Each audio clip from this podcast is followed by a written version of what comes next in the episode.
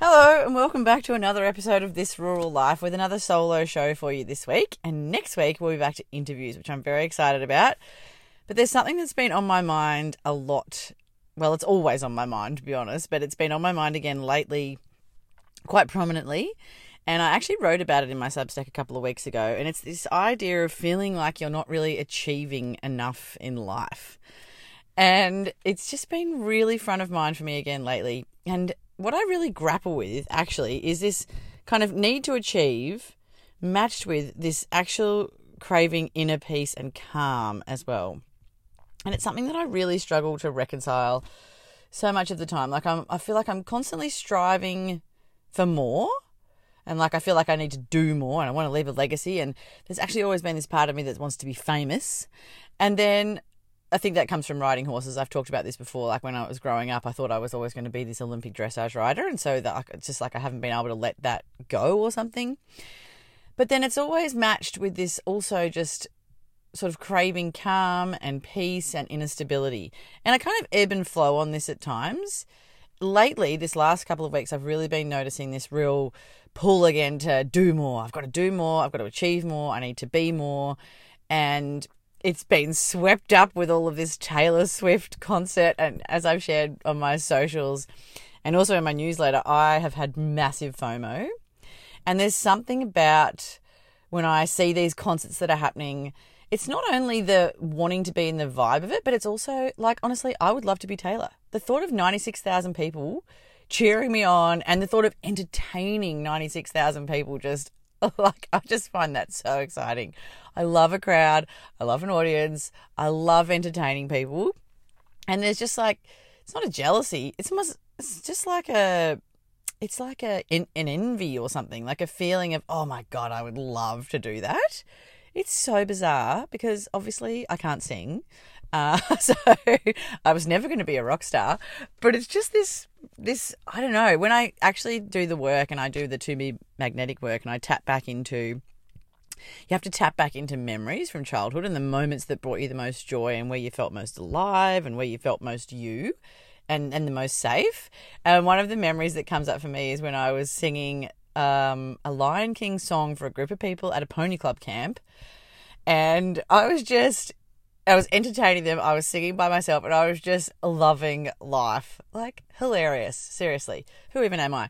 But I just remember that moment as just being so cool. I thought I was just the ants pants singing away and I was I was singing like a funny song and I was being funny and I was entertaining them. And when I really tapped into it, it really was a feeling of like I was entertaining them that I loved.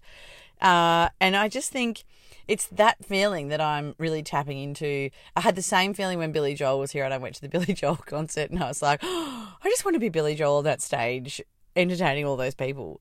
And so what that does for me though is when I get curious about that, it creates this gap between well, I guess expectation and reality. Not that I ever thought that I would be Taylor Swift or Billy Joel entertaining 96,000 people, but I guess I had this expectation growing up that I would be known for something, that I would be I guess, famous for something. Like I used to sort of vision myself riding at the Olympics and I'd be doing the interviews and all that kind of stuff. So I had that kind of feeling in me growing up.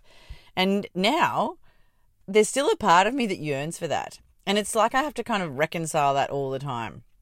It's very weird. I know. Like I feel weird saying it. It's kind of embarrassing that I just wanted to be famous. But it's something that I've been getting really curious about in this moment of sort of like, why do I feel this need to achieve? Why do I feel this need to kind of do more in the world? And why can't I just be settled in who I am and where I am and feel really comfortable and like this is enough? Because at the same time as I'm craving this more and doing and all these things, I'm super happy with life. Like I feel so grateful for where I'm at. I feel so grateful for, you know, my family and Tim and the life we have and there's this yearning for more. And so this is what I've been trying to reconcile with lately and sort of mulling over in my mind and, and working through. And it's just, you know, it's really made me think about like why that is. And I guess what I've come to is a couple of things. I've, I've done some research on this and I've got some tips for you on things that you can work with. But also, I just had this knowing that it's okay to be grateful and want more. And I think that's something that we all need to be really aware of and just know that it's not, we don't need to beat ourselves up for wanting more all the time. I think there can be this sense of sort of like it's not okay to want more and it's not okay to desire more. It's, it's, it's like this when it comes to money, and money is a big thing for me as well. I might do a whole episode on money.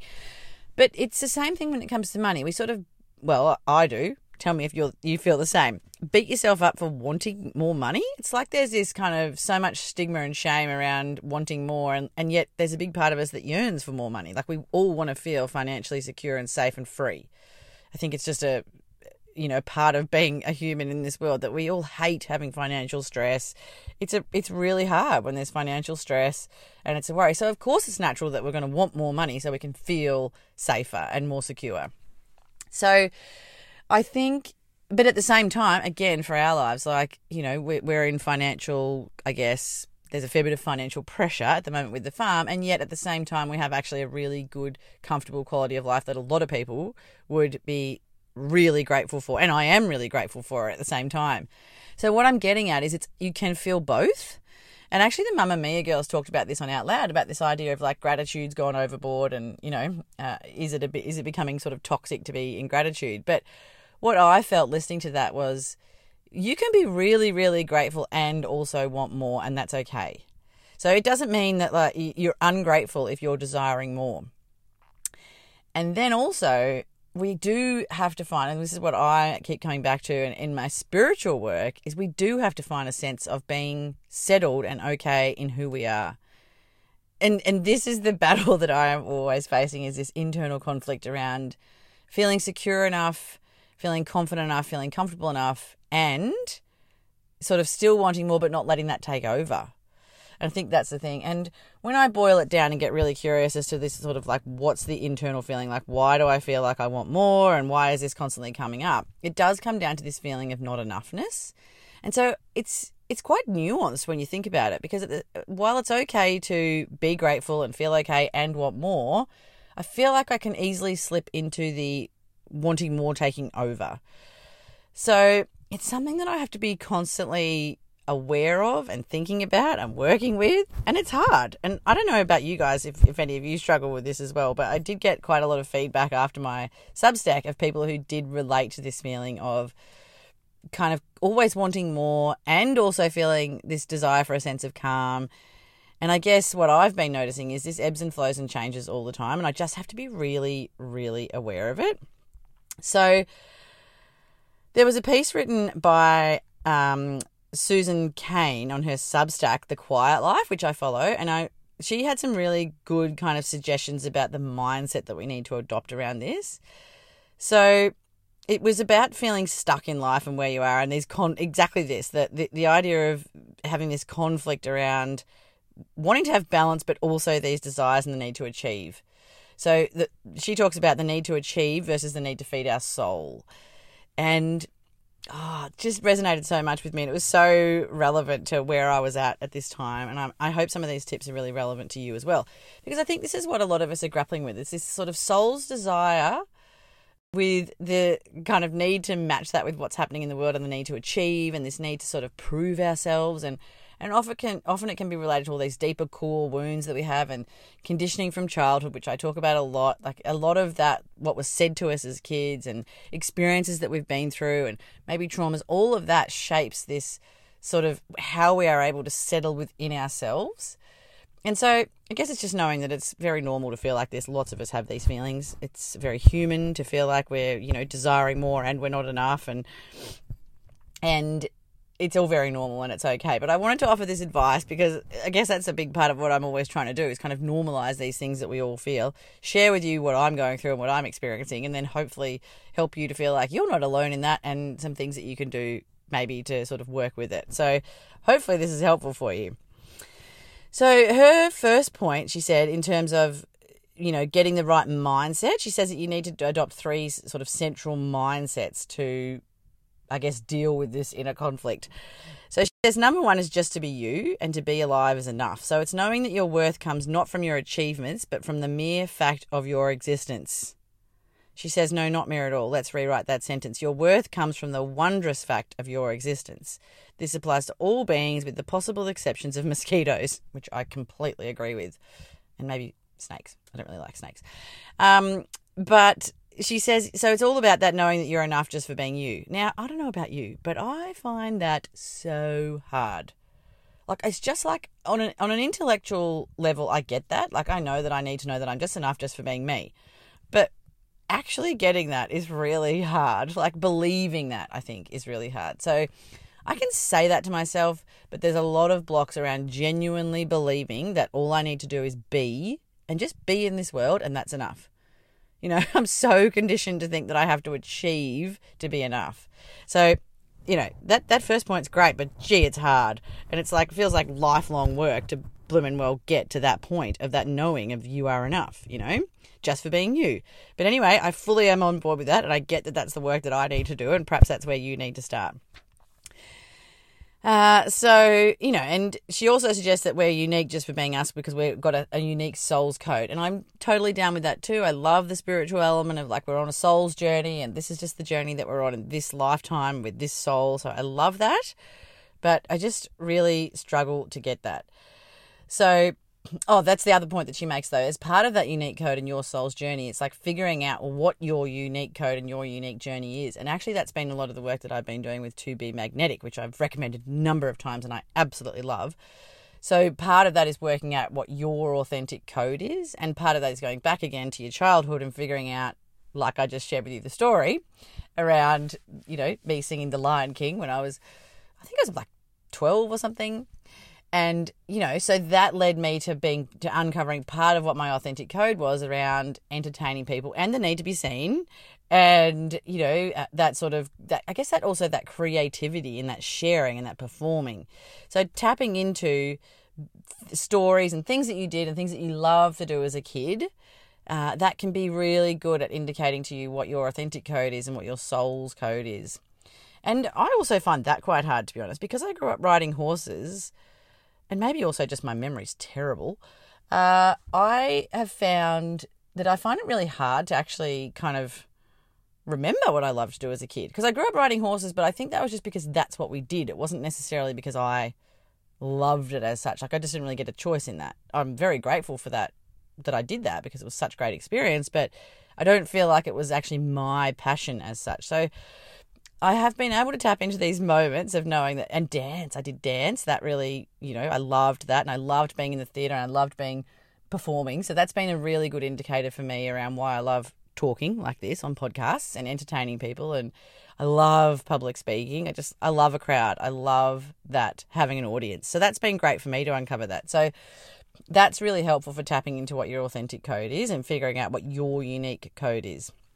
And I guess that's yeah, been ongoing work for me for a number of years now, but I've managed to get closer to it, I think, with this To Be Magnetic work. So, and doing journaling and all that kind of stuff really helps with that too. You've got to actually get pretty, it's like thinking about it is not enough. I think you've got to do some deeper, these, you know, hypnotic work, meditative work, journaling work, that sort of thing to really uncover it.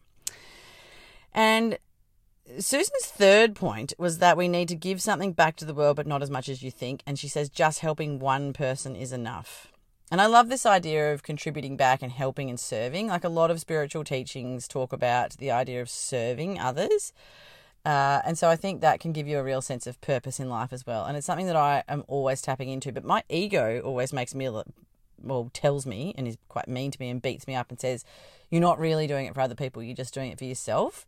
And so sometimes I have a lot of trouble deciphering like, is this because I'm genuinely doing it for other people, or is it my ego just telling I, telling me I need to do it to prove myself? So that can get a bit tricky, I find internally.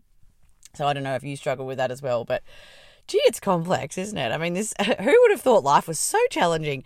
Anyway, those are her three points. So first of all, figure out, well, you know, lean into the belief that you are enough just for being you, which is in my experience, extremely hard, but good luck with that. Uh, the second thing was figuring out what your unique soul's code is, which I love that work. And I'm, you know, I really encourage everybody to do that and figuring out and going back deep onto like what it is that you feel like you're meant to do here. Also, not that easy for some of us. Um, and the third thing is just helping yeah, helping someone else, but knowing that you don't have to change the world. I think that's another thing that I can really get into around the helping other people is like feeling like I've got to serve thousands of hundreds of thousands of people, hence the 96,000 people crowd. But really we can just help maybe it's just helping your kids or your husband or your best friend you know like you don't actually need to make huge changes in the world everybody's different in what the change they want to make you know or the people that they want to serve so i think that's really important so where do we get to and where do we land with all of this stuff there are things that we can do and work on to try to reconcile this feeling inside of us of wanting more and wanting calm and peace and I think from a spiritual sense, I have that knowing I have an understanding, sorry, of this, but the knowing it and the believing it is still my work. And I just want to read you a little passage from Matribo, who I love. You know, it's the Signposts Back Home book that Jack Lewis has sort of collected and collated and written from Matribo.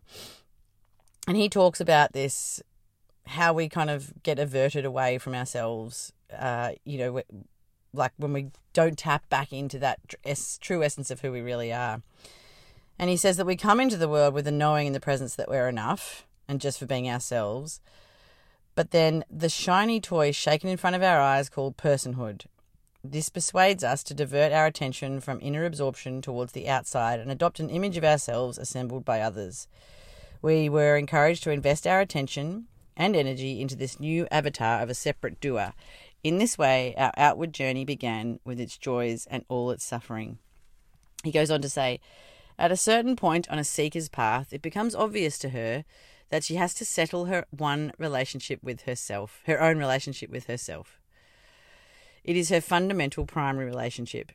All other connection begins after that. A parent, a child, a lover, a friend, they all appear after that primary relationship with herself. Nothing can ever really be right without you falling in love with yourself for a second time. It's just not possible. Everything flows from that connection inside yourself. And so, the quest for inner peace, feeling enough, and contentment is all an inside job. Who knew? Oh my goodness. You know, I feel like this is where we get to, or I get to, so often. It's all just comes back to that inner work, your inner self, the inner knowing, you know, and, and I think all of what I've shared today is really about that. It's everything stems from you loving yourself, feeling enough inside yourself, and just that's the work. And it will continue, obviously, to be my work until I can find a place of that true inner contentment and knowing that I'm enough. And in the meantime, I guess I've just got to kind of I guess work on that, not beating myself up for that. I think that's what I tend to do, and the ego tends to be like, "Well, you just, you know, you're you're not good enough at this, or you, you know, I'm not even good enough at being able to figure out that I'm enough." You know, it's this is a constant kind of self criticism around not feeling enough. So, I hope that this has been helpful for you. It's been a bit meandering and wandery, but I guess what I'm trying to share with you is that what I'm grappling with at the moment is this idea of needing to achieve versus needing to feel this inner sense of calm and peace. And I think for me, it's going to continue to be a lifelong journey. And hopefully, if you're feeling like this as well, that this has been helpful for you to just go, oh, yeah, I'm not the only one. And, you know, knowing that there's some things that we can do. And it's like the work to keep working on this feeling of loving ourselves and feeling like we're enough inside. Oh, the other thing that I wanted to share with you, I was just looking at my notes from when I wrote my Substack, was that I wanted to add as a helpful tip is the importance of sharing this with someone else. Because you know often this stuff just mills around in our head and over and over and over and we can kind of go nuts with it. But the other day just after I'd written this substack I shared it all with Tim and I like voiced it out. And a lot of it it just felt really good to share it with him and you know I share all of this stuff with Meg all the time and so it just reminded me that it's really important to have support people around you and just people to mull this stuff over with because when we're having this internal conflict and we're beating ourselves up, it can be really, I don't know, it's just really hard. I also had a really great chat with my beautiful friend Leonie about this uh, one morning. She actually read the Substack and she's like, oh, I'm feeling very similar. Let's have a chat about it. And we had such a great debrief on how we are both feeling and, and that sense of, you know, constantly wanting more and all of that. And it was it was so helpful. It's just so helpful to have a chat about it. So if you want to have a chat with me about it, reach out. I'll have a chat with you. It's so important to talk about these things and it can be so, so helpful. So I would love to know if this resonates with you at all, if you have this internal battle around this need to achieve versus wanting, you know, the calm and peaceful life. And yeah, please reach out, send me a message, send me a DM on my Instagrams, and I would absolutely love to hear from you. I hope this has been helpful. I love sharing. I guess I spend most of my life learning, and I love being able to share it with you in the hope that maybe it gives you some helpful insight or some joy and encouragement to keep going. So, thanks so much for listening, guys. I hope this has been helpful. I'll add some links for some references uh, that I mentioned in the show notes, and I'll see you next week. Thanks, guys.